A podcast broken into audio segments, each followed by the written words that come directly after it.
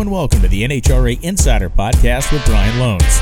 A blazing fire into the body of the nitro-powered Toyota Camry of Alexis DeJuria, and this is as bad a fire as you're ever going to see. On this episode, it's Kevin McKenna, Phil Burgess, and Tony Pedregon, the three wise men giving us insider intel. Erica Enders is your 2020 Pro Stock World Champion in stunning fashion. It's Auto Club Finals Week, baby. Scotty's out on Andrew at 1,000 feet. It's Scotty Polachek for the first time in his career. This is the NHRA Insider. Tony Schumacher. Wow, what an appropriate way to end this one. 28 10,000s at the stripe. An instant classic final round. Hey, everybody. Brian Loans here with a final race week installment of 2021 of the NHRA Insider Podcast. It is Auto Club Finals Week, the final race of the 2021 NHRA Camping World Drag Racing Series, and because of that, because of everything on the line, because of all the implications, because of the things to come after the finals, my guests this week are the deepest of the deep as far as the insiders go. Kevin McKenna, Senior Editor of National Dragster, Phil Burgess, the Editorial Director of the NHRA, and finally Tony Pedregon, my right-hand man, the analyst on our NHRA on Fox broadcast. This is going to be a fun show.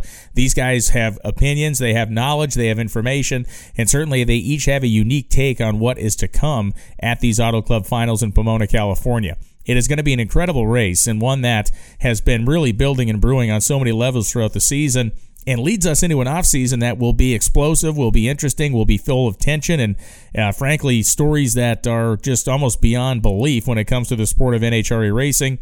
An off-season the likes of which we've not really seen in a decade, and we'll touch on some of that stuff with our guests today.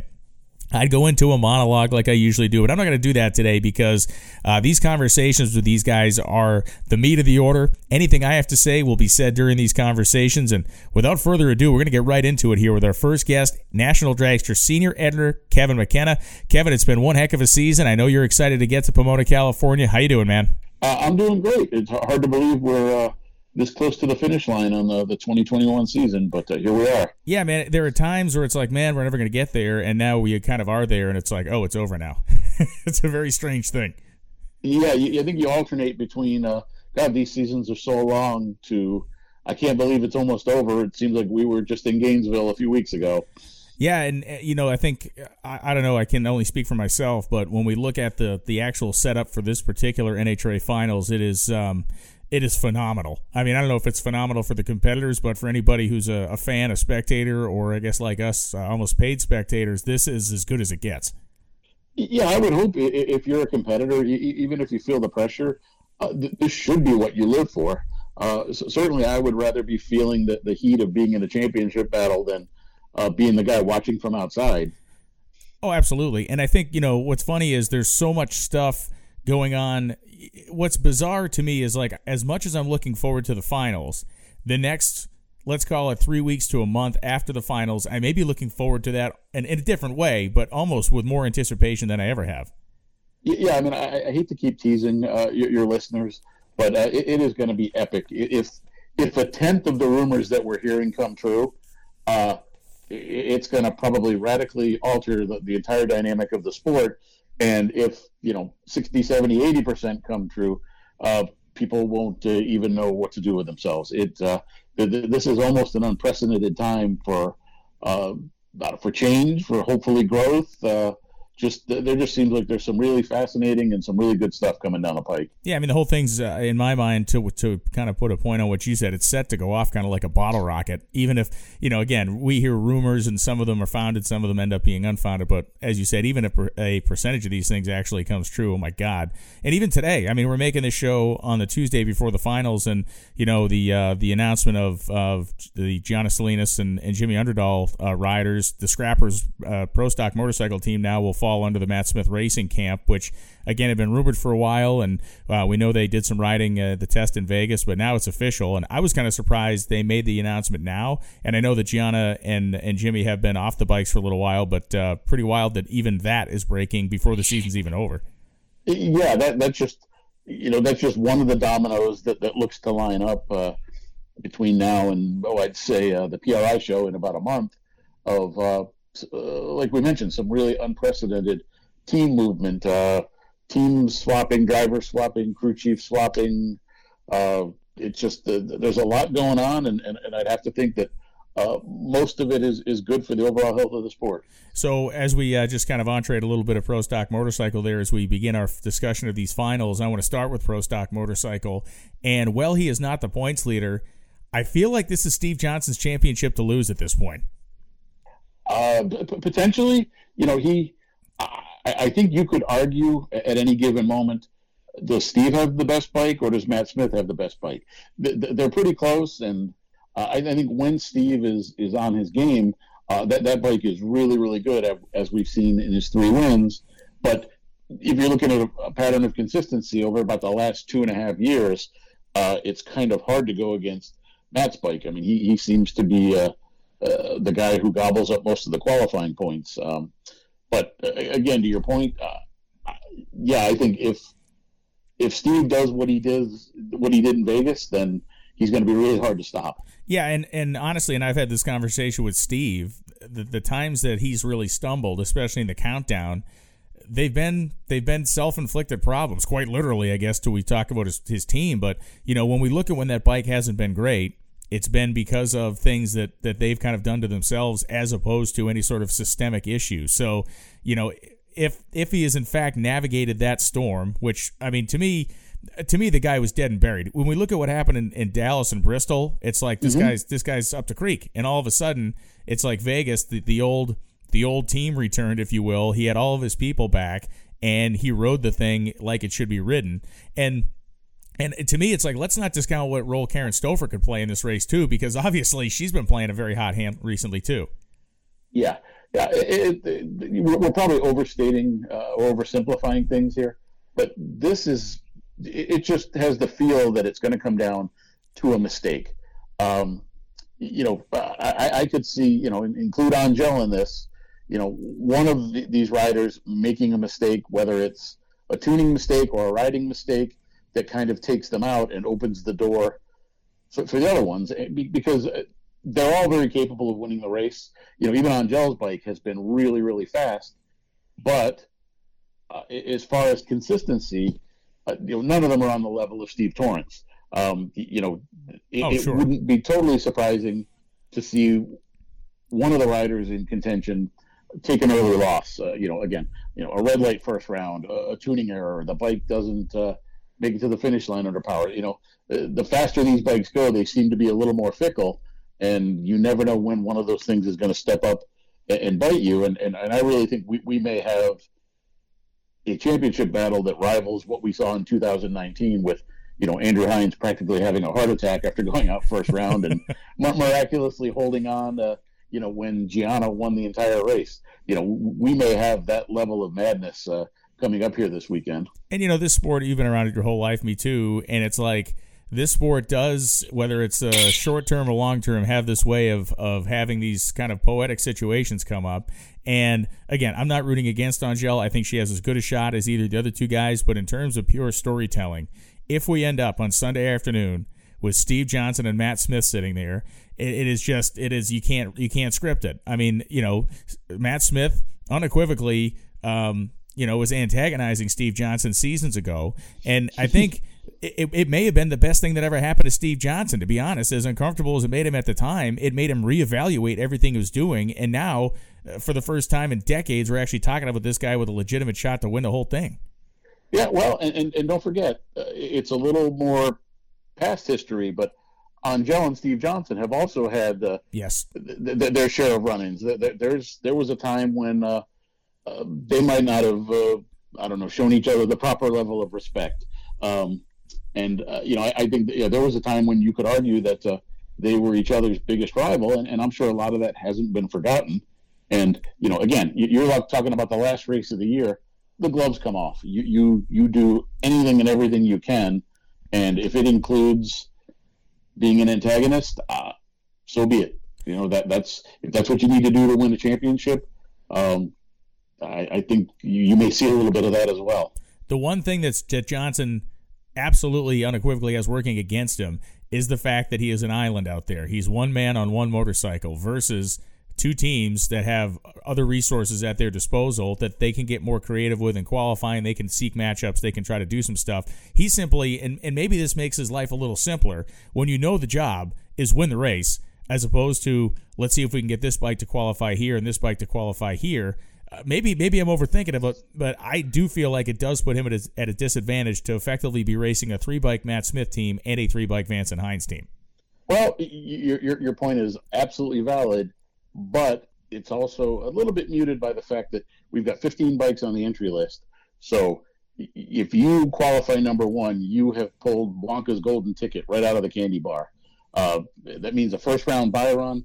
There's no reason for any of the leaders to even try to sandbag or play a qualifying game. You win the poll, you are going to the second round. And I think all three of them should and do have their eye on that. Makes total sense. We transition into the pro stock car category. And this, this will be, to me, like drag racing chess played in a way that I don't think we've ever seen played before. Now, to your point, I feel like it certainly behooves Greg Anderson to try to go out there and swallow up as many qualifying points as he can, because he needs to maintain at least a 30-point lead over Erica. But really, after that, all bets are off. Yeah, there's no motivation whatsoever for Greg or Erica to drop back in the field and give it anything less than their best effort.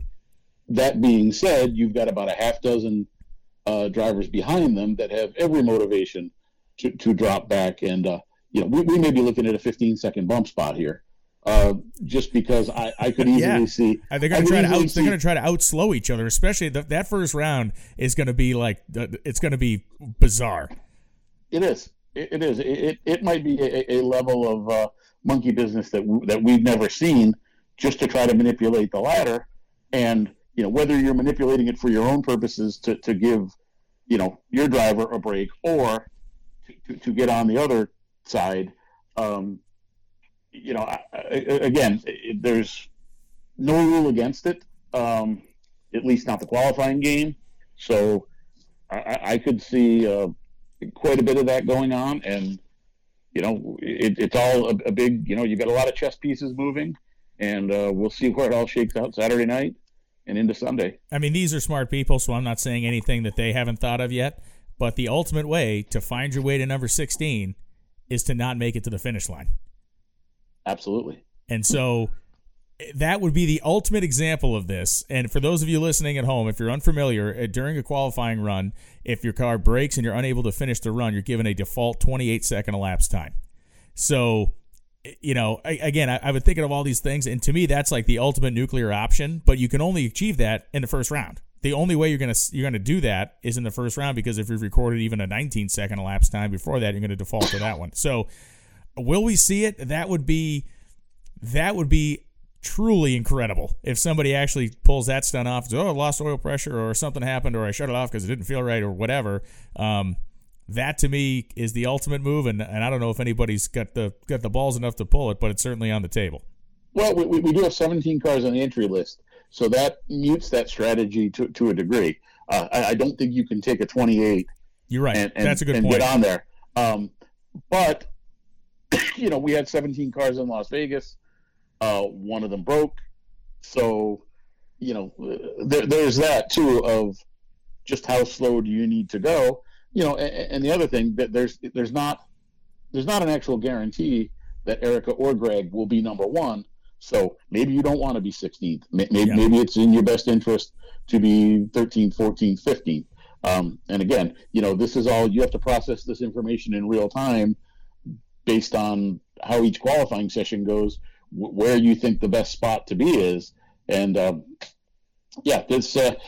thing I can guarantee you, that this will not threaten the record pro stock bump, even in the EFI era. Yeah, that's an absolute fact. And, again, it's going to be totally fascinating to watch. And then the real histrionics will start on Sunday when the matchups kind of are played out in the ladder, and we see how this whole thing runs down. Of course, we got to go to Funny Car, and this is, this has been just an astonishing year. It's been everything that, to me, everything Funny Car racing should be is what we saw this year, with all these different guys having the championship points lead, a couple guys reeling off a couple in a row and then falling off the table. You have, Cruz Pedregon, the Lazarus of Funny Car racing, has returned. Granted, he's the outside shot here, but as we saw in Vegas, if if anything in the first round is to play out like it did in Vegas, Cruz Pedregon is absolutely capable of stealing the whole thing. He is, and before we even get to that, let's address this, that you talk about the parity in the class. 9 of the top 10 have won at least one race this year. Yeah. And actually the top 9 in points. And, yeah, the championship is basically out of reach for people like John Force and J.R. Todd, but you can't argue that they haven't had somewhat successful seasons. Oh, absolutely. And back to your point, you know, Cruz being 83 points back, that's tricky. You know, that's the equivalent of 3 rounds, but this is funny car, and we see all sorts of crazy, bizarre things where, you know, if Caps or Hagen goes out early, then that absolutely opens the door wide for him. And, you know, you probably won't see the sort of manipulation you're going to see in pro stock. It's just, it's too hard. I mean, to some degree, and we got 20 of them, and that like you talked about in pro stock was 17. With 20, you have even a more prickly situation to try to find your way down there because listen, and Alex Miladinovich, Chris Morrell, you go down the list of the independents, Tony Gerardo, all these guys can, if not, they're not going to run low ET the meet, but they're going to make representative runs. No, and here's the thing: you don't just have 20 cars on the entry list. You've got 18, 19, maybe even all 20 that are pretty darn good that, as you said, you know, are going to be capable of going a 4.0, maybe a 390 if conditions are right. You know, just qualifying number 1, 2, or 3, that doesn't automatically punch your ticket to the second round. I think whoever does survive this is really going to have to earn it. In the event that Ron Capps wins his second world championship, how greatly does that affect the kind of overall legacy of this guy's career? To me, I think it's enormous. I think when you take him from a single-time champion, which is almost bizarre that he's only a single-time champion, and turn him into a multi-time champion, it definitely fits his resume better, right? Yeah, and a lot of times your legacy isn't sealed until you're done racing. Yeah. I think, you know, it's when you look back 5 or 10 years after somebody's retired and thought, wow, that guy really had a great career. And I think that's kind of where we're at with Ron. You know, to a certain degree, he's been overshadowed by the greatness of John Force, you know, the multiple championships by Hagen and the Pedregon brothers and people like that he's raced with, and Robert Hite. But at the end of the day, you are going to remember Ron Capps as one of the best guys ever to wheel a funny car. It will be a lot easier to make that case should he win a second championship. He still needs his U.S. Nationals victory, which, you know, hopefully he's still got a few shots to do that. But, you know, he more or less is in the driver's seat. You know, 58 points, given the point structure in Pomona, is not a huge lead, but I think everybody else in the field would happily trade places with him and come in with that sort of an advantage. Yeah, and not to dip back fully into Pro Stock, but this kind of ties together with Funny Car. We mentioned, you know, the Matt Smith story in Pro Stock Motorcycle as a kind of a breaking news piece regarding a little bit of certainly a big kind of shift in that class of where some of the riders are going and how they're going to go there. In Pro Stock, Camry Caruso's coming in and she'll be racing full time, and I have it on very solid authority that's actually going to be a 2-car team with potential to be 3 or 4 cars when they really get their feet under them. So, you know, the 17-car situation, which is low for this season. I mean, we've been averaging about 20 of those things over the course of the year, but as you know, late in the year, some people decide to pack it in early. The addition of Camry is one thing. The addition of Camry and somebody else is another. And then if we start adding a 3rd and 4th car on there, again, complete class change dynamic and adding these really solid cars, and the Titan Racing Engine's connection to Gray Motorsports means that they're going to have horsepower. In the funny car category, we know that there are massive announcements coming. PRI Show is going to be a place where a lot of that news is going to break. But again, we see this splintering, and to me, the splintering of these teams into their own entities is monstrous. It changes everything. When you're not out there trying to race for the common good and only for yourself, it makes this a much better sport. It does, and you know, it on the surface it might be hard to believe that the big multi-car team isn't the best business model, but we're seeing that maybe it isn't. But by running a smaller, leaner operation, you can bring the price point down. You can offer, you know, You're not looking for the huge dollars for sponsors. You can piece together three or four what would normally be associates and make it happen. And I think, to your point, it's not just that, but the part-time guys have all stepped up their game dramatically. Yes. There really is almost no such thing as a leaker anymore. There just aren't. I think almost every car that shows up is capable of, 14s, 4.0s, and a lot of times that's enough to get the job done. The top fuel race is obviously the one that's most spread out. It's not a foregone conclusion, but it kind of is. It's not a foregone conclusion on the abacus, but it may be a foregone conclusion if we just simply look at recent history. Really, all Steve Torrence needs to do is kind of show up and stage for the first round, basically, as I understand it, to capture the title. And who's to say? You never know what's going to happen, but it does certainly seem to me that he has this well in hand. You're absolutely correct. If it was anybody other than Steve Torrence, you might see a glimmer of hope. But as much as any team in the sport, they just seem to make the fewest mistakes of anyone. He rarely makes a driving mistake. The car rarely smokes the tires or does anything crazy.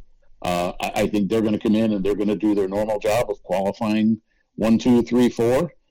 They're going to almost certainly beat whoever they run in the first round, and we will have a break in the action while they celebrate a championship.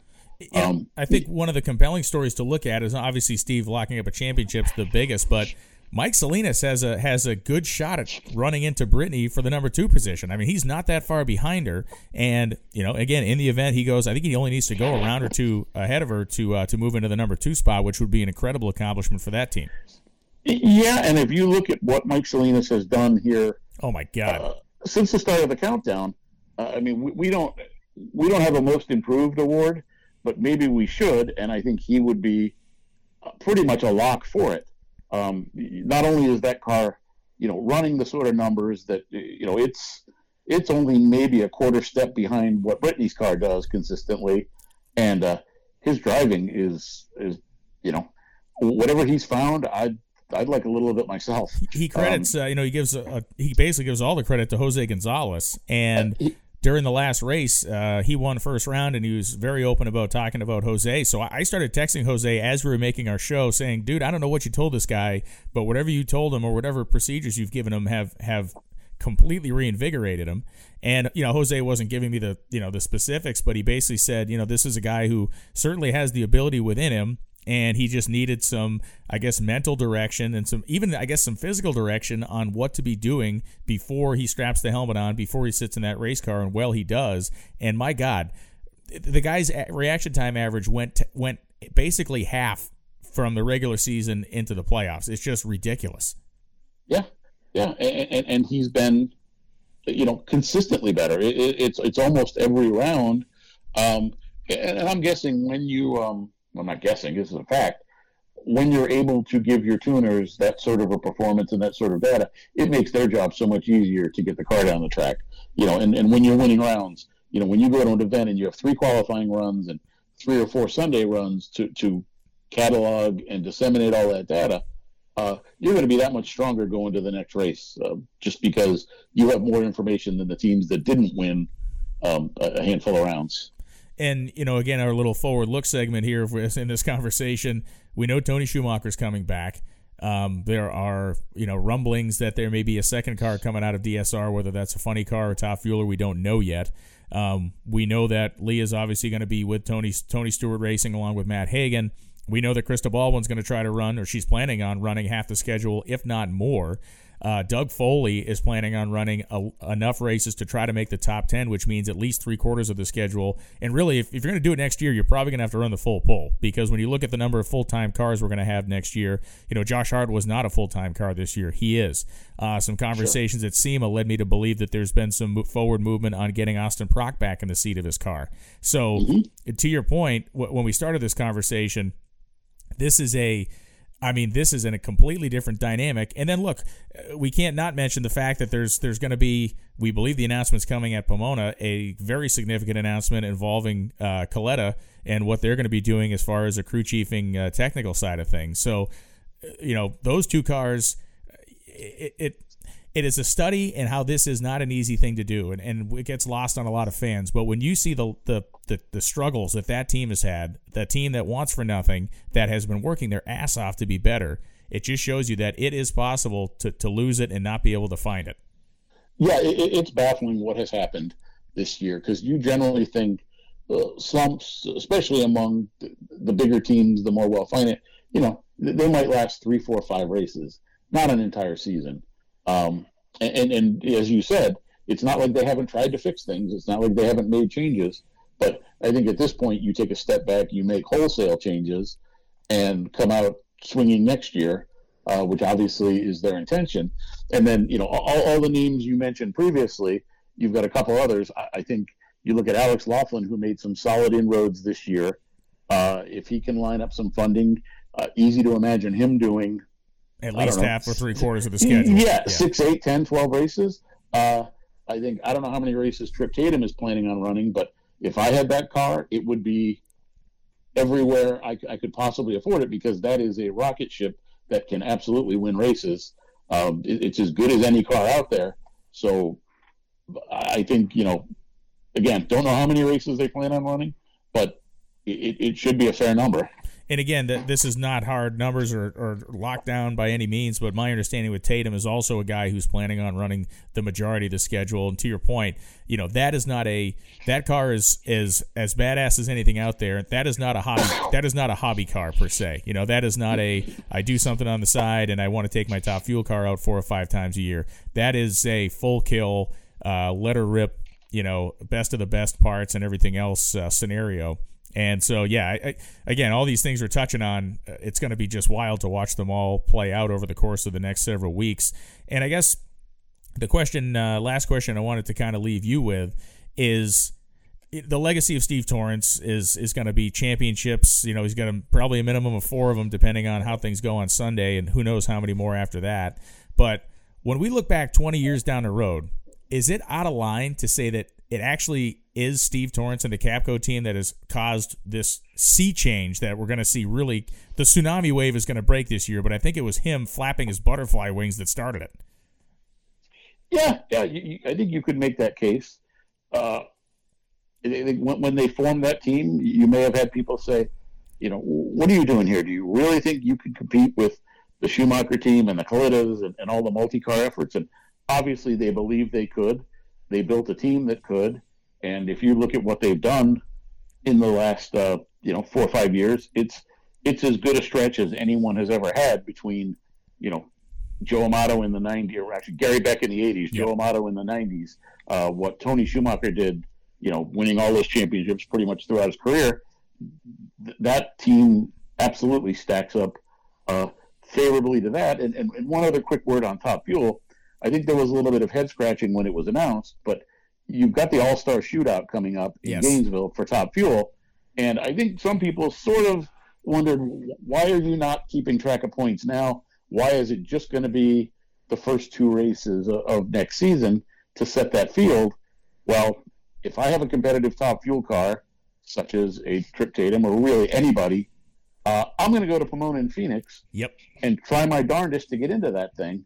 And I think what you're going to see, in fact, I wouldn't say, I would pretty much bet money on it, is someone who, you know, typically you think of as a top 10 guy, not make it, and a part-time guy who goes and runs those 2 races and does well will be in that field racing for $80,000 when we get to Gainesville. I agree. And that's you know, in the history of this whole sport, when we look back at whether we're talking shootout races or anything else, those are the things people remember and they key on. Those, you know, the Bobby Baldwins of the world going to the semifinals, you know, I guess it was at Pomona years ago, the runs that you have of people that are, you know, not the biggest household name, but being able to throw down with the big guys. And yes, if we can slip 1 or 2 of those babies in there, it's going to make that even that much better.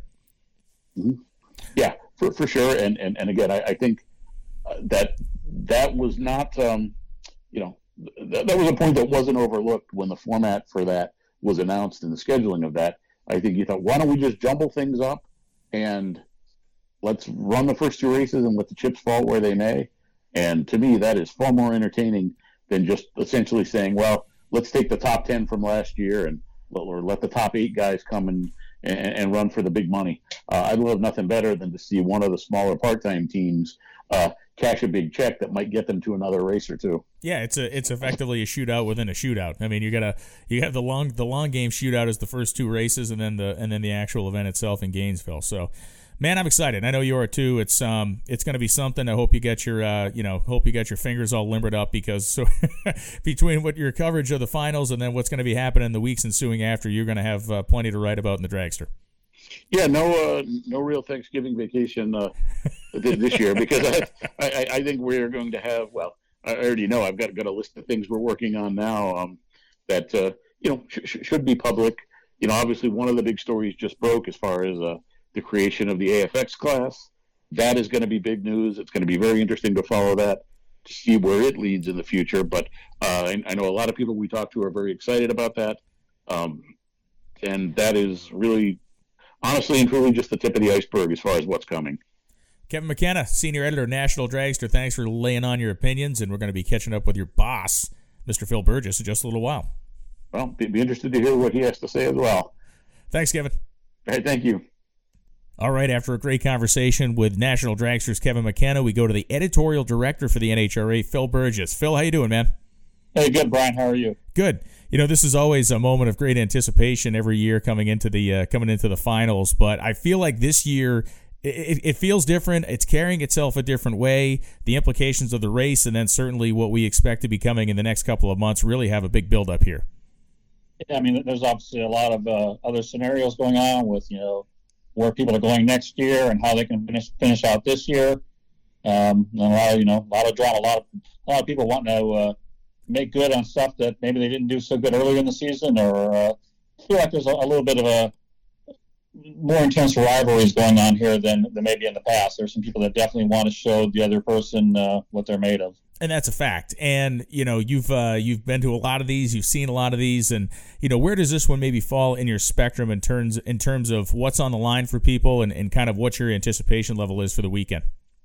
Yeah, I just, like I said, I think in Top Fuel, you know, you got Steve and Brittany, and obviously I don't want to say there's no love lost between them, but they've been trading back and forth, and Steve's been doing the winning. Brittany's obviously got the better car. I think she feels like she's really got something to prove. It's going to be a long road for her. I mean, she's pretty much got to get to the finals to have a chance. And, you know, the whole deal on funny car, you know, Caps and Hagen, you know, the battle of, you know, the DSR, whatever's going to happen there. And, you know, Cruiser trying to win his third thing. I think there's just so many subplots going into this that it's going to make it interesting. When we, you know, we'll start with Top Fuel, just chat about that because you brought it up. And it's such a bizarre scenario when we look at Brittany Force's season, only in the fact that the car has been so good, just obviously historically dominating and qualifying throughout the year. One race win. And, you know, when the big book of 2021 is written, it almost seems insane to say that these guys are going to be disappointed with the season, but how can they not be, right? Right. Like you said, you know, Steve's been in first place, you know, since Vegas, the first Vegas other than Charlotte, second Charlotte, where she beat him in the semifinals and took the points lead for a short time. But, you know that Grubnick's just got that car on kill, and it's just the good car, and Brittany's just had a little problems on Sundays. And I know, you know, she, in front of the hometown crowd, she wants to make good on that. And, you know, Steve, of course, just wants to become the four-time champ, join that short list of guys. You know, when we look at the offseason that will be coming, and, you know, I'm not trying to place any additional pressure or whatever on Brittany, but I think she's going to go into this offseason, I would argue, with probably more motivation to come out swinging on a personal level in February than maybe she ever has had. And I don't necessarily think that's a bad thing. I think sometimes when we look at this sport, when we look at how people are performing or what they're doing over the long haul, sometimes you need this. And I'm not saying she's not putting effort in, because I know she is. She's killing herself, and the emotion in her voice when, you know, Salinas had the light of his career against her in Las Vegas, the emotion in her voice was very palpable. But, you know, that team becomes instantaneously more dangerous. If she can pick up 200ths on her average reaction time, all of a sudden we're talking about a totally different car. Yeah, obviously, you know, she's been putting in the work. You know, we saw her in Vegas, you know, against Salinas. You mentioned that she cuts a 58, which is a great light for a lot of people, and for her especially. And Salinas goes 27 on her.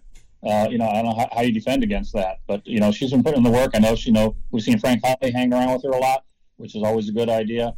I think she comes out 2022, you know, Let me get that title back. I want to bounce to Pro Stock Motorcycle because you brought up something about rivalries and personal rivalries. And I think when we look at the three motorcycles and the three riders that are in really the contention to win the championship here, of course, we're talking Smith, Angell, and Steve Johnson. You know, all three of them have had and continue to have some interpersonal rivalries going. And it was certainly, you know, acrimonious, openly acrimonious between Steve and Matt Smith a couple of years ago. And I mentioned this to McKenna, and I'm interested in your take. I think that was a positive turning point in Steve Johnson's career, because I feel like when he and Matt got into it a couple of years ago, it forced Steve to do things and think about things differently than he ever had before. Yeah, couldn't agree more. You know, Steve's been around longer than anybody else in the class, but, you know, he's not had a championship bike, you know, I can never really recall. You know, he's won, you know, some races, but he's never been in that discussion. He comes out this year with something improved, hits on a great combination with, the cylinder head he's got and the bike. And, you know, obviously here's a guy that's never won the championship. He's been racing since we put him on two wheels. And, you know, the thing, the whole dust up with him and Matt, the hobby racer, the whole bit. I think Steve wanted to come out and prove that he is anything but a hobby racer, that he can win the championship. And I think that to beat Matt Smith for that title, I think that'll give him an extra push. It'll make it a little sweeter if he can get it done. We got a window that we really never had into Steve Johnson's intensity and really attack here. We know that the guy races hard and he works hard, and you know his interviews are sometimes nonsensical and sometimes just filled with complete non sequiturs. But what we saw in Charlotte when he hit the block and his reaction to that, I mean, I've never seen the guy angry, period. And then I saw him furious. And it told me something about him that maybe I was questioning as to where his heart was. And boy, oh boy, we saw where his heart was after that. Yeah, I agree. You know, he's always kind of been the clown prince for the class, you know, just they're best spokesman, but, you know, kind of a unique personality and, you know, his top end celebrations and talking to the Wally and the whole, and that's just his deal. But, and so I think a lot of people maybe overlooked him for a long time. You know, the guy's won the U.S. Nationals before. So, you know, he knows how to win. And so, you know, having the bike and having the confidence under him, I think it's brought out a whole new Steve Johnson. And let's bring Angell into the conversation. Obviously, she is third and just a breath behind Steve Johnson in the points, still very capable of winning the championship. And, you know, we've seen her at her best over the course of the season. We've seen her make mistakes like we see all riders make. But, you know, when it comes right down to it, I feel like her head is different in coming into this finals than it would have been before. I think she's well past the idea of being, you know, not up with the motorcycle. I think she's past a lot of those mental hurdles, and she needs to be, right? Because Matt Smith does not carry any of that baggage. Right. Yeah, absolutely. I think Angell's got a lot. I think she feels she's got something to prove. I mean, the Vanson Hines team, you know, recruited her a couple of seasons ago and put that faith in her, where maybe she lost a little bit of that faith in herself. And, you know, she certainly, you know, had to learn how to ride the Harley, and now she's back in business again. And I think that she's got something to prove. And, you know, Matt's had the best bike hands down throughout the year, as far as, you know, I mean, look at that 205 mile an hour blast in Sonoma, you know, some unreal I never thought we'd see. But, you know, this is the different Angell than the one she won championships before. I think she's matured a lot, and I think this one will mean, you know, maybe as much to her, if not more than the first one. Strategic approach-wise, I feel like we have seen Steve Johnson's hand.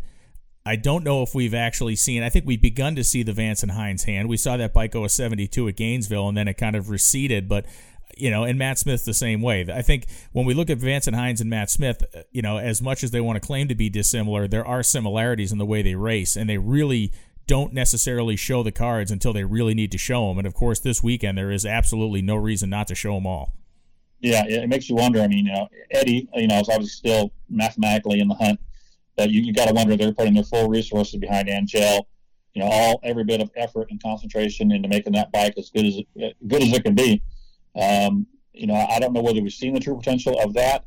It's going to be warmer here this weekend than I hoped it was going to be. It's going to be high 80s. So that, you know, that could be an equalizer on some fronts, but it's going to be exciting to watch. It really will be. And, you know, I brought the scenario up to McKenna, but it's like, I'm not rooting against Angell, I'm not saying anything negative in that respect, but there would be some real great poetry if it came down to Matt Smith and Steve Johnson in the final round. And, you know, obviously for their own reasons, each guy would want that probably more than any final they've ever wanted in their life. Right. Yeah. There's finally like, you know, told you so. You're right. You're right. So you know, you just got a feel for Steve. I mean, he's done this for so long and not had maybe the kind of success he deserves or that he worked for. You talk to the guy in his shop all hours a night there. Yeah. Working it's him and Jock, and it's you got Matt Smith, who's done an amazing job, not just with his bike, with Angie's bike, with Scotty's bike, all the bikes that they lease. I mean, the guy's kind of an Energizer Bunny when it comes to that. But maybe does that take away from his effort? I wonder, what his concentration level is going to be, in Pomona. He's got all these other, fish he's got to deal with. That's a fact. And speaking of other fish to deal with in Pro Stock Car, this is just going to be like an Orwellian type of story being played out. I guess it's what's funny is it's not the question of who's going to be the number one qualifier in Pro Stock. It's who's going to be the number 16 qualifier that we're all going to be watching. Right. I mean, those guys did such an amazing job at Vegas. Of course, they had a lot of guys to get there, but to lock up the 14, 15, and 16 spots. So no matter where, Greg, you knew he was going to be 1 through 3 somewhere. And then, for TJ to take him out, just like they planned, it was a strategic, nuclear strike right on him. And so we'll see. Interesting to see what they do this week. And I'm sure they'll have the same kind of thing. Will he fight back? Will he try to get, Dallas Glenn and Kyle Kresge to do the same thing? I don't know. Yeah, and that's going to be I think that's going to be the major tell. The major tell is absolutely 100% going to be, we know what's going to happen with Elite, right? We know that at least what we saw in Vegas is everybody kind of worked in lockstep there. And the relationship between the Elite cars and the KB cars is different. It is a different style relationship. I'm not sure that the same conversations happen between, Richard Freeman and those teams versus Greg Anderson and those teams. And I do feel like there is an esprit de corps amongst the KB guys. I know that, racers like Matt Hartford, while they're not a dedicated team car, do feel that they have not a duty, but they have a great relationship with the team directly. So to see how each of these guys allocate their resources, so to speak, is going to be absolutely interesting. And I think the only way you really do this correctly is in the first round. You almost have to be the slowest and then try to pick your way up depending on what the other cars do. Right. Yeah. Cause Greg will probably be, again, 1, 2, 3, Erica, could be anywhere, she's obviously be in the top half, but it'll be hard for them to fight back the same way.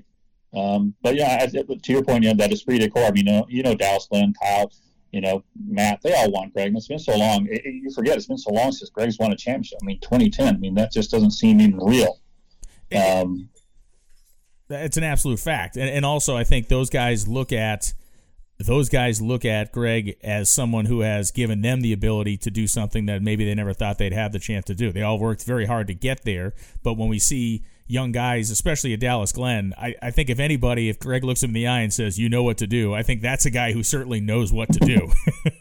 Right, yeah, absolutely. And we know Dallas can get it done. He's it's the killer on the tree, Double O Dallas. How long has it been? How long has it been since Erica has had another racer that can almost do what she does? And I say that in the stance of, or in the scenario of, this is one of the rare people we've ever watched that when it comes time for a final round or a big round, you can almost put money on the bank he's going to be Double O, and he's going to be deep, and he's going to be deep Double O. And I feel like it's been a while since Erica has had somebody like that to contend with. Yeah, well, Tanner Gray is probably the next closest person. That long ago, 2018. But yeah, there's guys that can cut a Double O, when they try or when the cards fall the right way. But these guys can do it consistently, and Erica has proven time and time again she can do that. But Dallas is just, another word, wins Topeka on a perfect light, and then just, he's just done it all along. He's really, really a force to be reckoned with on the starting line, and, and don't think she doesn't know that. Oh, she does, and everybody does. They're all on notice, which again makes this even more interesting, I think, in the at the end of the day. And we go to the Nitro Funny Car category, and as long as I've been not even involved in drag racing, as long as I've been a fan of it, this season has just been something else. It really is. It is the best of the best in what you want out of this class, which should be the most kind of unpredictable, should be the most wide open thing, and as it turns out, it is. Yeah, absolutely. It's been back and forth. All the classes have been really good. We talked about Top Fuel. And look at Funny Car. We had 9 different points leaders in the middle of the season. Yeah, that's never. It's just been good back and forth, and to not have Matt run away with the bike thing and to have Angel back in the hunt. There's just such great season. It really is. And, you know, Matt Hagan, Matt Hagan's response in the first round after he lost in Vegas, and I think Amanda Busick's question was, how do you come back from this? And he didn't even have to think about it. His immediate response was, I don't know if you do come back from this. And it speaks to just how wacky it's been all year. It's not the old, we'll get him next week, I believe in Dickie Venables, which of course he does, but his immediate gut reaction was, I think that might have been it. Well, I mean, that whole first round was just crazy. Oh, yeah. I mean, it's like force getting out, and you know, to these guys that have never won around. First Merle takes out John Force, I mean, Chad Green on Hagan. It's like these guys, you know, made their year, maybe made their career, you know, and these guys, you know, the only good thing for those guys was they all did it together, other than, you know, than Ron Capps. And Cruz saved everybody a little pain by beating Capps in the final, but that just watching that unfold, and it just goes to prove, you know, on any day anything can happen. You just don't know. You know, you get a warm track like we're gonna maybe have in Pomona, all bets are off. Yeah, and again, the conversation centering around these three guys that can win the championship, but when we talk about the number of guys that could win the race, I mean, we're going to have 20 funny cars there, and I'm not counting 18 of them out. You know what I mean? I mean, we look at what Jim Campbell did. Jim Campbell on a blazing hot weekend when we ran the Winter Nationals in August made a semifinal round there, and he almost made it look easy doing it. Yeah. You know, we've seen it all. We've seen guys like, you know, Bob Gilbertson win out of nowhere, Bob Bodie. You know, it can happen to anybody, and you know, I think that every single one of those guys, they all know that. And, you know, that kind of thing even gives hopes to the guys that are, you know, that are kind of almost mathematical, you know, the J.R. Todds and the John Forces. You know, don't give up. Don't pull the chute too early.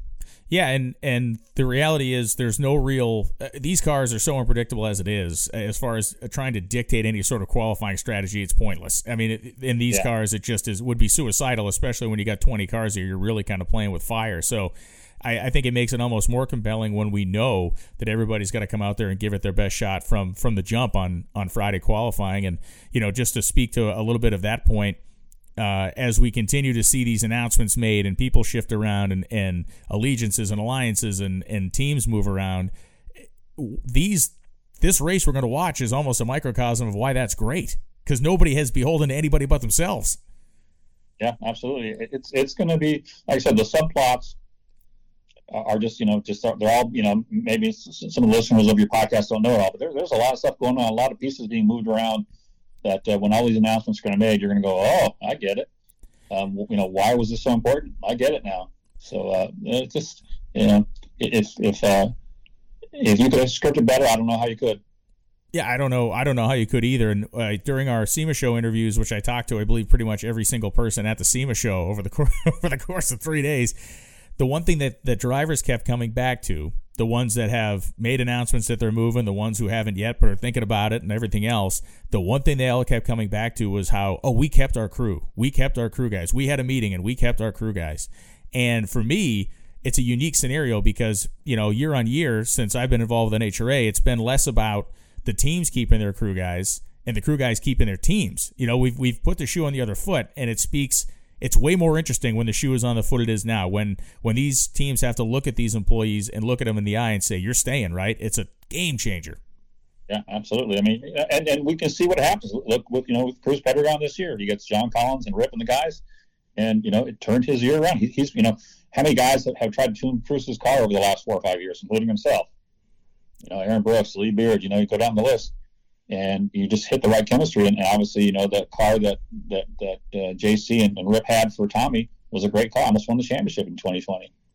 You raise an excellent point there, because it shows that you can have the smartest guy in the world at the top of the food chain, but if he doesn't have a good supporting cast with him, it doesn't make a difference what he's doing.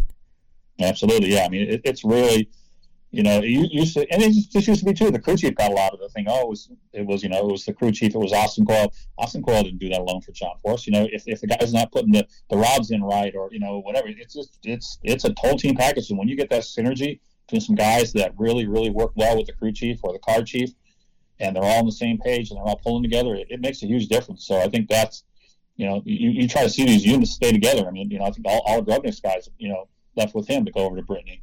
It's important to have that you know, that esprit de corps, that teamwork, that camaraderie, that understanding that, you know, the guy on your right is doing the right thing. You don't have to worry about him. And this goes back to our top fuel conversation we started with, and of course I'm referencing Steve Torrance's team. And you know, because you have such great historical perspective and because you have seen, you know, you've seen these things firsthand over the course of the last couple of decades, you know, in your mind, and I'm not handing him the title yet because he does have to show up and qualify and earn it without any sort of catastrophe happening, but likely we'll be talking about Steve Torrence as a four-time champion and a consecutive four-time champion. Where does this place him in your mind with the great runs that the Amatos had or the Bernsteins had or even the Predomes had back in the day? Yeah, I mean, you know, to be a four-time champ in Top Fuel, there's only been, two guys, you know, Schumacher and Amato, and not all that many people across all classes. I think he'd be the eighth, that's won four straight. You know, we did that top 50 racers list in 2000, and, you know, Big Daddy was, you know, arguably on top, right above the Forest. Tony Schumacher wasn't on that list. Steve Torrence wasn't on that list. If you had to redo that list now, where would those guys be? I mean, Steve Torrence has proven himself to be one of the great top few racers of all time. He's unflappable behind the wheel. You know, Hogan and Bobby are tuning the car, and it's almost flawless.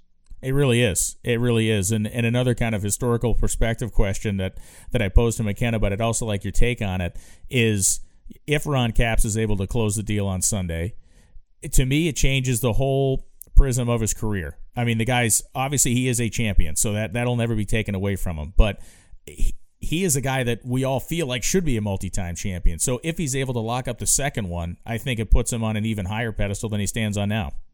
Absolutely. I mean, there's a guy like, you know, not quite like Steve Johnson, but a guy that's been doing this, you know, since the 90s and has only one championship to show for his credit, and, you know, and no U.S. Nationals wins. You know, this is the guy that, you know, hasn't gotten as much as I think he deserves or as his talent has proven. And to go from, you know, one-time champion to two-time champion, I think that makes a big difference in his mind. I mean, a lot of people obviously respect him. He's a great wheel man, you know, clutch. You know, I don't think, again, I don't ever see him choke. But to have that second title, have that second trophy on his shelf, I think it's going to mean a lot to him and will go a long way to further cementing, you know, his legacy in the class. Yeah, and he's coming in there with, again, we talk about an experienced crew that's been around a long time, and you know, Guido and John helming that team. They have great synergy, as you said. They have that unspoken ability to just work with their head down and get the job done and not be overwhelmed by things that maybe or may not be happening around them.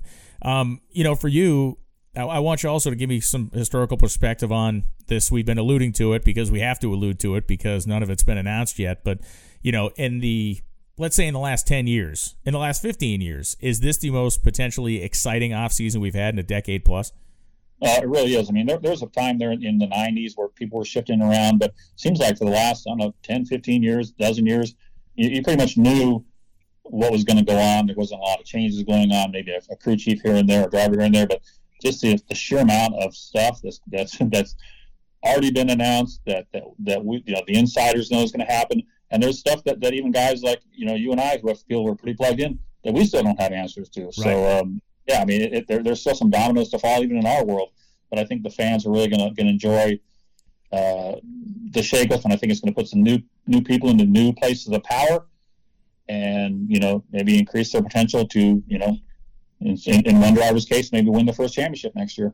Yeah, I agree with that. And, you know, I think when I talk to guys that have been around a long time with the Winter Nationals, you know, coming up in February, that used to be, oh, that's where the new cars debut. And, you know, we've moved to an era where the new cars debuting is more about, you know, the new sponsor wrap as opposed to some new innovation in chassis technology or things of that nature. But the race gains a lot of cachet back to me when it's something new debuting, and the reality is it's going to be less about the cars and more about the people and what uniforms this guy wearing and who's this guy working for and why did this actually happen. And you know, the interpersonal rivalries in this sport are what built it. You know that as well as I do, whether it's from match racing or Shirley versus you know, Don Garlitz during our national events or any one of them.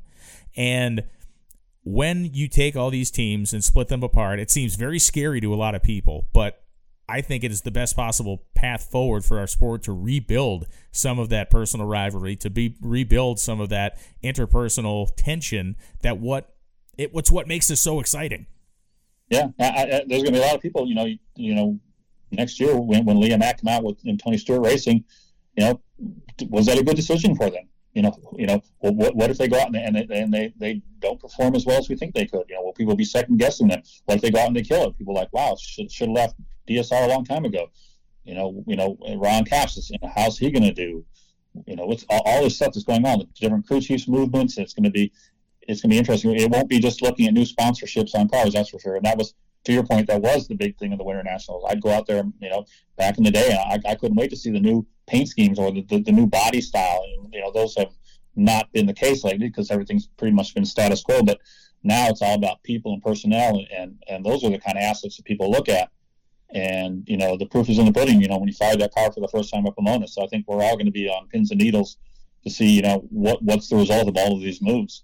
Yeah, and one last point on that is you know, these interpersonal rivalries or team rivalries, whatever you want to call it, they sometimes get built in very quiet ways. They sometimes come together in ways that we don't, or the general fandom doesn't see. And to me, the way that some of these things are going to get built and some of this simmering tension is going to come up over the winter is the fact that a team like Leah's team needs to find a lot of crew people, and they want to find good crew people. And the good crew people are the ones that have already been doing this for a long time. And they're going to come from other places, which, you know, when you get the poaching game going, people get really angry very quickly. When you lose an experienced clutch guy, let's say, you lose an experienced bottom end guy, all of a sudden you look across the racetrack and you think, the whole team looks across the racetrack and grits their teeth, and they want to claw the eyeballs out of those guys. And frankly, it's been, because it's of the nature of the business and how things have gone the last several years, there's been a level of comfort there. That comfort's gone. It's gone. Oh, absolutely. I mean, I think that team owners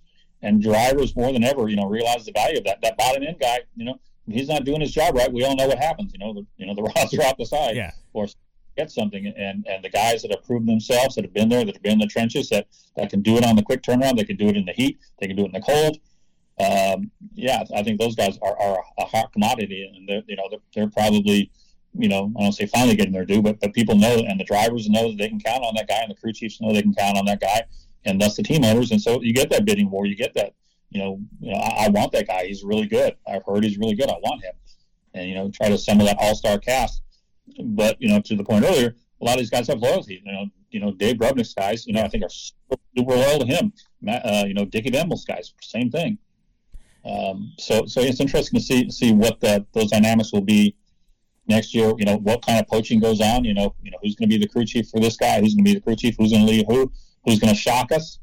Yeah, a lot of stuff to look forward to. Yeah, a ton of stuff. Phil, thank you for taking the time, and I know you're excited. I'm excited. It's just it is a very kind of electric time to be around NHRA drag racing, and it's only it only appears it's going to get even crazier after the race is over. So I can't wait to see you out in Pomona, man. Sounds good, man. I'll see you out there. Thanks, Phil. Thanks, Brian. All right, so our final guest on this episode of this NHRA Insider Podcast, our third of the three wise men. Tony Pedregon, how you doing, man? Good. Good day, Brian. I got McKenna on first. I got Burgess on second. You're hitting third here, man. Power hitter slot. You gotta deliver. Oh man, no pressure. You're bringing a few rows up to the plate, huh? Charlie Hustle.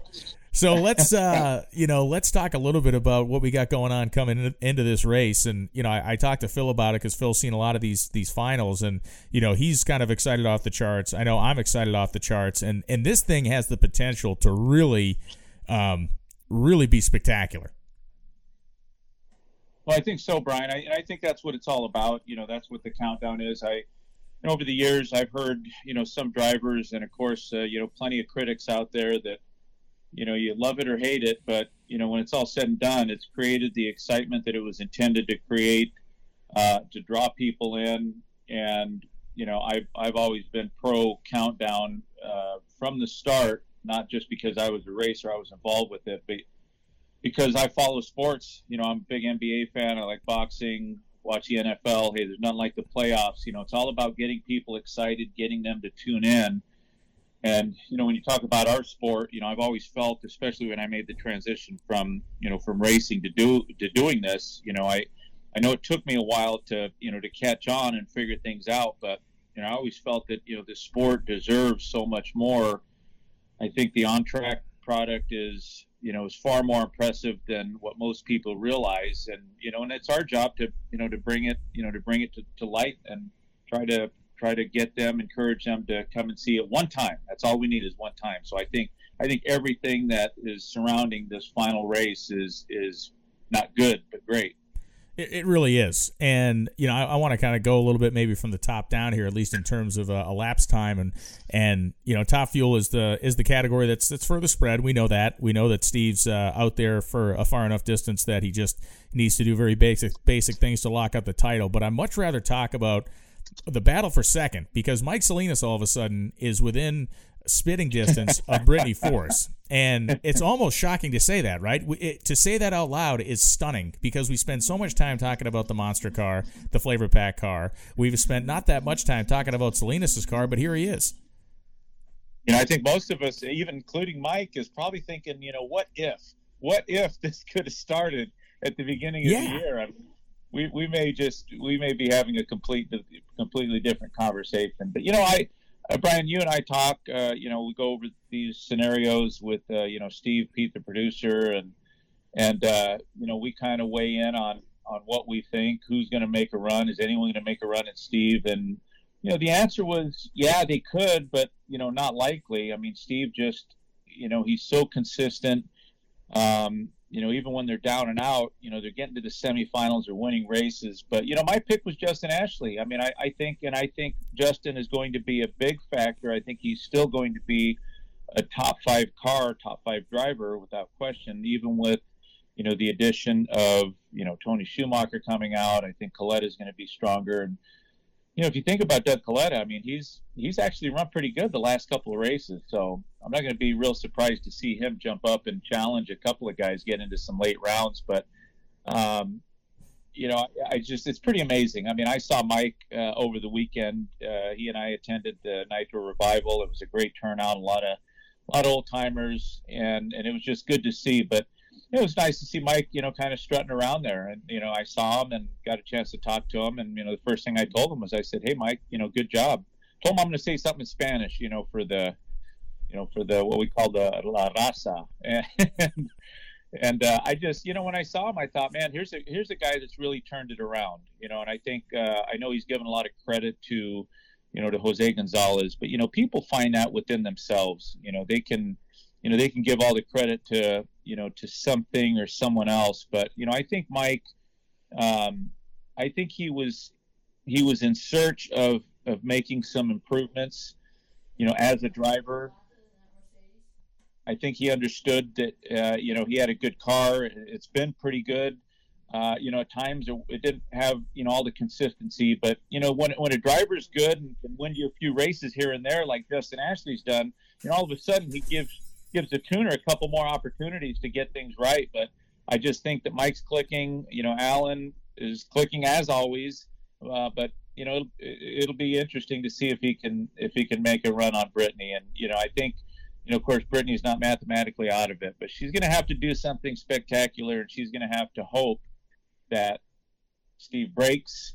Not likely that somebody's just going to outrun him in the first or second round, but they're really going to have to throw up a Hail Mary. But you know, and I think for Brittany's team, and for her specifically, I think in the event that they lose that second place spot, in the event that Salinas goes a round or two further than they do on Sunday, that's a demoralizing thing. For the amount of work that they've done this year, and for as fast as that car has run, to not be runner-up, which is not where anybody wants to be, but less so third, I think that would be a tough shot. And you mentioned something that I'd like to elaborate on a little bit too, where it's like, you know, Mike needed to find it in himself, which I guess we can say the same thing, that she needs to find that whatever he did, she needs to find it. But is this a situation where, like, in the off season, you go down and you humble yourself and you go to Frank Hawley's school and you start to go back to basic fundamentals? Is that how you fix this? I mean, I don't know. And it's not necessarily something that needs to be wholly fixed, but if we're talking about somebody who is a 65 average or a 70 average versus an 85 to 89, we might not be talking about her in second place. Well, you know, Brian, I'm no neuroscientist, as you well know. I'm no psychotherapist, but, you know, I raced for a long time, and I really believe it's a state of mind. I think the majority of it is mental, and here's why. And I think I can back this up. If you look at the pattern, if you look at the good drivers that came into the sport, and that came from, let's think of Justin Ashley. Justin Ashley, from the day he sat in a seat of a race car, he was good. Okay, it might not have been the best car, but He sure as heck won the first race that he ran an injected car, so he was always good. And there are some other drivers that get in these cars, and, you know, they're good initially, and then they kind of fade away. But you can go back to the Spencer Masseys, and I mean, you can go all the way back. I mean, you look at Capps, you look at Cruz, all these drivers that came from, you know, predominantly the alcohol, you know, categories, but really in any level prior to them getting in one of these, you know, what they call big show cars, they were always good, and they're still good. So, you know, I think it's a hard argument when, you know, when they're going to say, well, the car doesn't react, you know, because for the most part, the tuners, they know what they can do to get the car to respond quicker. And there's not a lot, you know, there's not a lot. You know, there's some, you know, some things you can do with the airflow and the injector. But anyway, my point is that, you know, I think that, you know, some of these drivers are just good. And I think, you know, for Brittany, I think that she's a very solid driver. I think she has good car control. She does not make any of those mistakes. She does not get herself over her head at absolutely. Yeah, and while I mean, it's you're throwing her in the ocean with sharks, you know, literally. And I'm not. I mean, hey, this is a driver that has the championship, and that wasn't an accident. But I mean, there are a lot of good things about how she operates, how she carries herself as a driver. The one thing that she could improve on is her reaction times. If she can do that, well, you know, she's probably going to have the best car again next year, like she has this year, you know, pound for pound. And if she can fix those things, then, you know, this is a whole different scenario, different story. Let's move into Nitro Funny Car because of any of these categories, I think, you know, really – all three of them, Funny Car, Bike, and Pro Stock Car, you know, are all kind of in the same boat. Now, Capps has more breathing room than any of these other three categories, but even his breathing room is not much. When you look at, you know, obviously Cruz is the outside shot here, Capps leading the points, and Hagen trailing 58 back. Does that 58 back feel big to you, or does it feel achievable to you for Hagen? No, it's very achievable. And I think Ron, he's been in this situation before. I mean, you're talking about a guy that has won championship, you know, over the last 20-something years, that he's been with some pretty good teams, and that's not taking anything away. Ron Capps has always been a very solid driver. But I guess my point is that he has finished in that runner-up position, and I know exactly how he feels because you do it. You know, the first time early in your career when you finish second, it's like, wow, that's a great feeling. And then the second time, and then the third time, and it's like, man, that third time it's not so special, you know, it's not so shiny. And I think that's what I think that's the reason that Ron is being so aggressive. I think that's why he's so sharp, and he has been over the last few races. And what it's really come down to is if you go back at the last several races, and I've done this on paper. I mean, Ron Capps has won some big rounds that have made the difference. Yes, you know, and we call them championship rounds. Yeah, because you can go back and single out any race throughout the course of the year and say, man, that was a big one right there. But when you get into the championship, that's where the driver, that's where he's really tested. That's where you're going to see if they can hold up to the pressure and how they work under that pressure. And really, the competition ratchets up. And if you look at Capps, I mean, Hagen's won some pretty big races, but, you know, you go back and, you know, you can't ignore what Tommy did for Matt, you know, when he was out with COVID. Yeah. I mean, Tom, and the car ran good. You know, a lot of credit to Dickey, to that team. But you know, Tommy came in and he won some close races and some close rounds. And yeah, we're not even having this conversation if it's not for Tommy Johnson Jr. We're not even having it. Yeah. Yeah, and so what he did was pretty spectacular, but what the manner that he did it in was even more impressive. So you know, Capps has had some big races. Hagen has had some big races. Cruz, go back to the last race. I mean, you can call it what you want, but, you know, I've always said you're going to have to do something pretty spectacular. And I think the fact that Cruz was able to get through, and you go back to the first round when he got close to the block, you know, he had a 004, I think, against Taskin in the semifinals. And it's like, those are the things that make a difference. So with these three drivers coming into this last race, you know, I'm sure Cruz is thinking the same thing, because, you know, they've got nothing to lose. They're here. They're in the conversation. It's Ron's to lose, but we've talked about this, you know, for the last 10 races. And Funny Car, when you get to that second round, anybody can get outrun and get flat out beat. Cruz is going to need some help, but it's very doable, because when you look at the spread, it's less than two rounds right now. Yeah. Now Hagen, if he outqualifies Caps, he can keep that within two rounds. If Caps, if they flash, if they get some of those bonus points, now we're talking three rounds. So qualifying is going to be pretty important for him.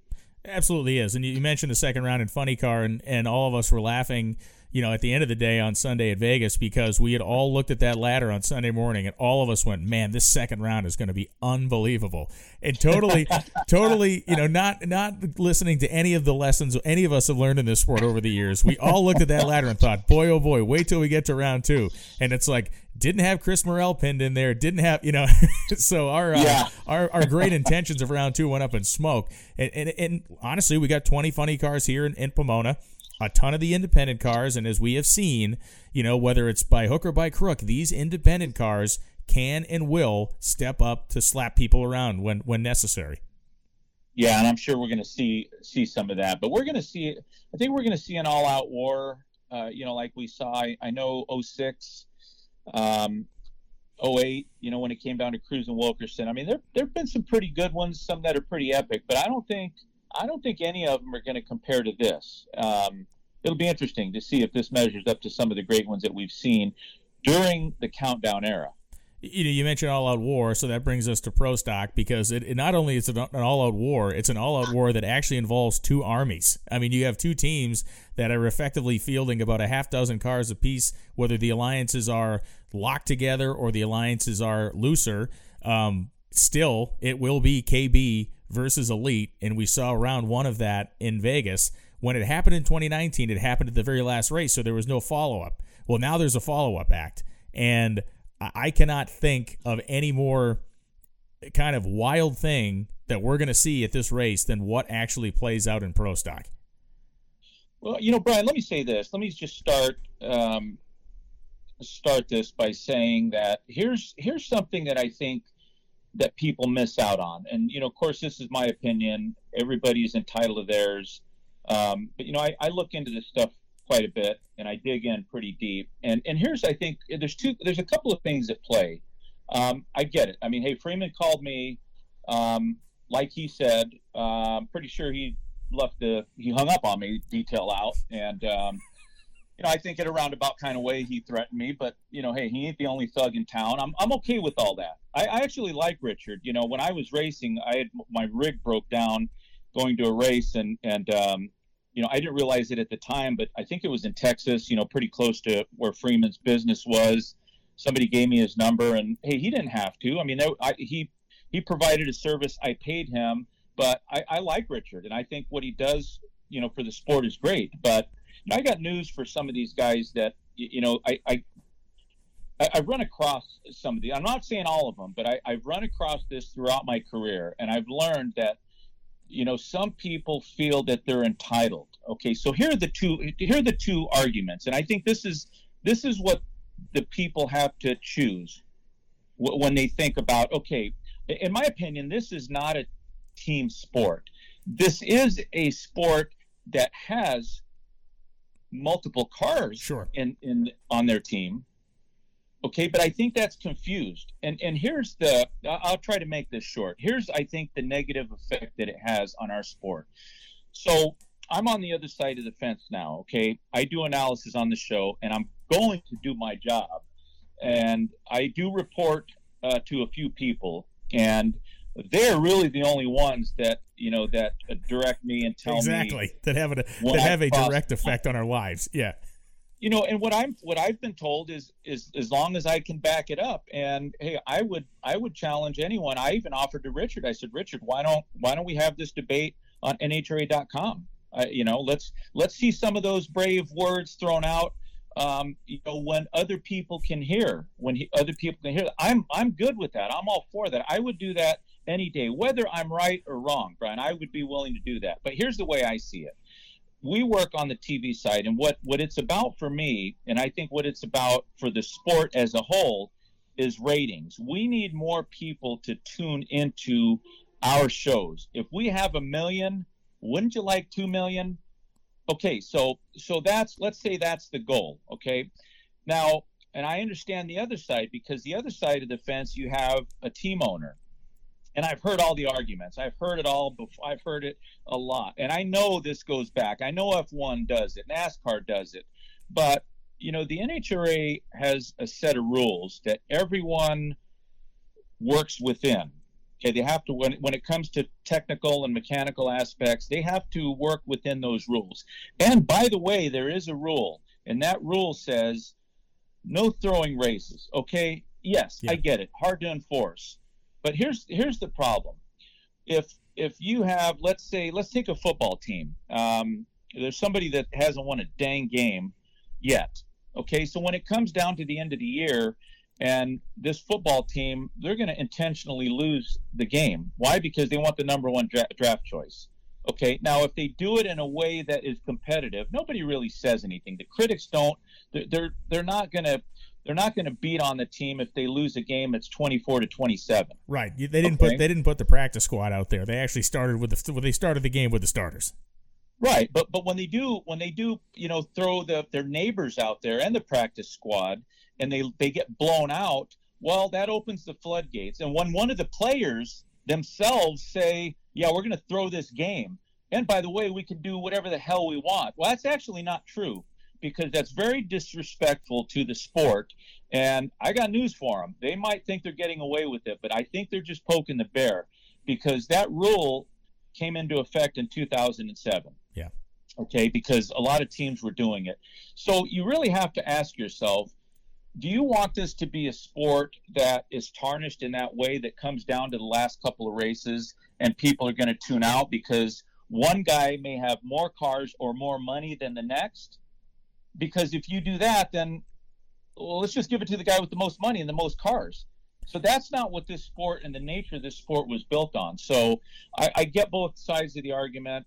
I understand it, but I don't make those rules. I'm just an analyst. I just call what I see based on my experience, what I know, what we dig into a little bit, and when a driver says, "Hey, we're going to do whatever we have to," again, I think that's just a little disrespectful. And, and then it's always the audience. And Brian, you and I do what we do because of them. I mean, we have a TV show. We want to provide the most honest, even at times, if it's brutally honest, we want to provide insight for them, because that's what our job is. And I don't shy away from it. You don't shy away from it. And, sometimes the team owner or the driver may not like it. And then it's funny, because when we say something good and we say something that makes them feel good, then it's like the opposite. But they've got to really take the good with the bad, and they're going to have to contend with, like, the tech department and the people within our organization that make the rules. I mean, you and I, we're just sorry about that. I'm just telling you what the weather says, right? So yeah, and that's a great point. I mean, everybody's, if the radar wasn't up a little before Vegas, the radar is going to be fully up, as you said, from either racing administration, the tech department, the security guards, clearly, because that's been a problem a couple times with different teams this year. Everybody's going to have the radar up, and it's going to be really interesting. And you made a point, and what I think is another kind of funny thing here is that you made the point that the rule was made back in like 2007. And the rule wasn't made for pro stock cars back then. It was made for the nitro teams, because the whole category was effectively controlled by like three people. And so it's kind of funny that the pendulum has swung now to this other category of the sport, which, it's a different way that pro stock is being raced. Now, I put a thing up on my personal Facebook page the other night that was the finals, the NHRA finals in pro stock from 1995, and Steve Evans and Ralph Shaheen were calling the race, and you can go find it. Just go to YouTube and search pro stock dives. I think it's great. Yeah, I watched it. It's perfect. And I look at it, and I look at the way that Evans called that, and I simply put it on my own Facebook page to basically give a primer to any of my own followers that says, you know, we're going to talk about this. And for anybody who says they never talked about it before, here's the guy that's arguably the greatest personality TV personality in the history of our sport, calling a spade a spade. So when it happens again on Sunday, don't be shocked. No, I thought it was great. And I think what we all want to see is we all want to see racing. And if it happens, it happens. But yeah. If it happens in a manner that doesn't look so obvious, especially when a driver comes out and says, yeah, we're going to do it, or we're going to do whatever it takes. Yeah. That's where that right there is where lies the problem. So, you know, I think anyone that wants to be critical of what you and I say, I think they're barking up the wrong tree. And I think there's a great opportunity for all of these teams to play a role. And by all means, I mean, I think the strategy in qualifying, what Elite did, I mean, you talk about nailing it. It was unbelievable. And then what are the odds of that first round? I mean, that to me it's such a highlight. And, you know, we'll see how it plays out. But, you know, I think the team racing, I mean, it is what it is. It's inevitable. It's there. It exists. There are all these cars and drivers under one tent. But, you know, stage the cars and leave and don't make it look so obvious, you know, because if it does, I mean, I can't say anything. You can't say anything. So, you know, there you have it. But I think that, hey, Greg's got a lot of pressure. I think that the pattern for most of these good drivers, I mentioned this a few times, is that normally doesn't happen twice in a row, you know, for Greg.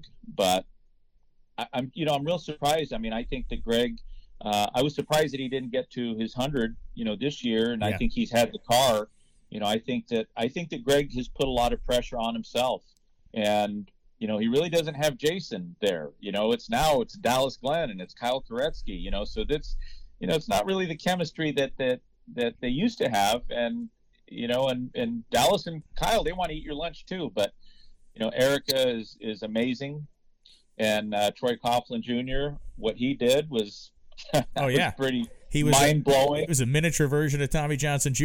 You know what I mean? That's what he did in a very miniaturized way. He did exactly what Tommy Johnson did by winning a whole race. He did for Erica by winning that first round. Yeah, yeah, and of course, hey, the young guys, Aaron and McGahey, hey, I think it could be one for the books, and hey, nobody wants to see it tarnished, and hey, let's just have a good race, go out there, and hey, no fighting, you know, this is racing. This is racing, so. We've had a couple of unscheduled one-rounders this year in the pits. Hopefully we don't have that happen again, or if we do, hopefully we have a camera near it. You know, and it's, you know, I thought about that too, Brian, and I hope I'm wrong about this, but I wonder sometimes if there's a little animosity with certain pro stock teams towards top fuel teams, you know, because, you know, hey, the funny cars and the top fuel dragsters, I mean, they're the show to some degree.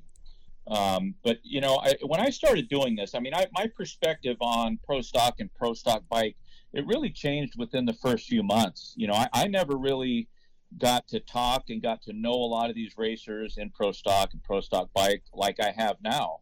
And I think what they do is pretty amazing.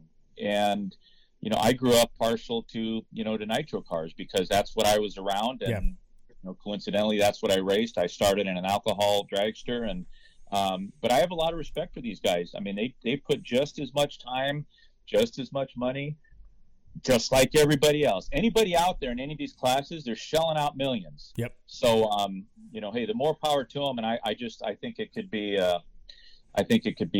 just as good as funny car. And then one last category to talk about is Pro Stock Motorcycle, another very tight race here. We're talking about effectively 30 points among the top three riders with Smith, Johnson, and Angel being in that top three. And I'm just going to throw it out there just bluntly. Who do you think walks away with it?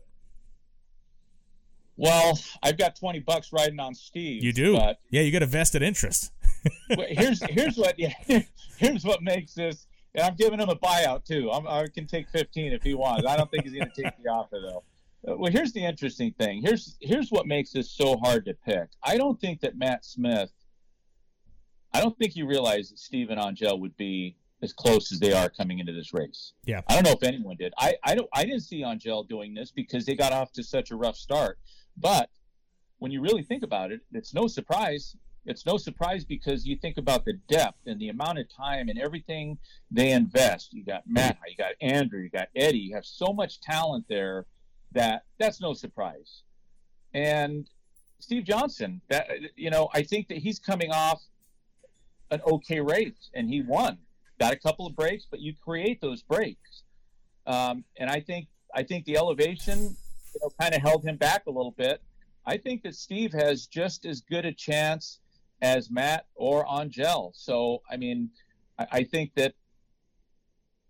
if I had to pick one, if you're really going to put me on the spot, I got to say Steve, because if Steve starts qualifying or uncorks one of those mid to low 70s, I think that makes a statement. And I think they have to chase him in the performance. And if he can keep his machine together, which he sure as heck was able to in Vegas, I think I come out $20 ahead after the race. I think you might be right. I mean, that's what that's what history showed us. And it's when it's good for him, it's good, and when it's bad, it can't possibly be any worse. So we'll find out which Steve Johnson and which Suzuki show up here at these Auto Club Finals this weekend. Tony Pedregon, thanks for taking the time. A great conversation as always, and certainly look forward to seeing you this weekend. It's going to be one for the books. And as I said to the other guys, even though it's the end of our season, this Auto Club Finals is the beginning of the off-season, which in some way, shapes, forms, and fashions is going to be more entertaining than what we actually see on the racetrack. I mean, there is going to be some stuff happening that is going to blow people's minds if it hasn't already. Yeah, I agree with you, Brian. And, I think one more thing just to provide a little insight. I think for the drivers that are involved, Matt, Steve, and Angel, and Cruz, and Hagen, Capps, those guys have all been there before. And they, and even Steve and Brittany, they've had those battles, and I know they've been enjoying it, but it's one of those things that there's only one that's going to come out on top. And for that one winner in each of those categories, it really does make it that much more satisfying, gratifying when you have this kind of competition, when you steamroll them and, you're laying back and before the countdown, by the time you got to Dallas, this guy's, he could be floating on a pool with a umbrella in his drink. But I hope these drivers are enjoying it, because, I won a couple, I lost a couple, but I'll never forget the times. I just remember everything so keenly. I remember those drives. I remember the drive to the racetrack, waking up Sunday morning, and they go through a lot. It's a lot of stress on them, but. The great ones will rise, and we'll be there, Brian. Look forward to seeing you. Yeah, man. Thanks, Tony. Talk to you again soon. Well, if you did not leave these conversations or these different kind of talks I had with Burgess, with McKenna, and Pedregon, even more excited or informed about this NHRA Auto Club Finals, the final race of the 2021 Camping World Drag Racing Series, I don't know what else I can do for you. Love the way that each of these three guys approached it. Certainly Tony giving some insight into what, a little bit behind the microphone, if you will, what can be a topsy-turvy job at times with our, with the way we interact with the folks that we talk about. It can get real interesting, trust me. McKenna always informed, and of course Phil Burgess has been a present part of so many big moments of NHRA drag racing. To hear him talk about these finals, what could be coming and is coming in the offseason, it should make your kind of spidey sense tingle, should make the hair in the back of your neck stand up, and certainly should make you really pumped up for what's going to be an incredible drag race this weekend. FS1 qualifying coverage on Sunday morning, leading directly into eliminations. I should say Sunday afternoon on the East Coast. Elimination show will be 4 to 7 p.m., the qualifying show 2 p.m. Eastern to 4, then 4 to 7 p.m. for final round eliminations. All four champions will be crowned. The season will be finished. The offseason will start. I know for a fact we'll have major breaking news on that show, some reveals, some information, some folks kind of revealing where they're going and what they're doing next year. If there is a race that you do not want to miss, it is the one coming this Sunday. Epically thankful for everybody listening here to the NHRA Insider Podcast. It will be a post-season episode when we come back next week. Who'd have thunk it? We made it through another one, almost. Hope you enjoyed listening to this show. I certainly enjoyed making it, and I will be talking to you through your television set or your smartphone or whichever way you listen or watch as the NHRA continues and finishes in Pomona, California. Thanks so much, everybody. I'm Brian Loans, and I'll see you this weekend.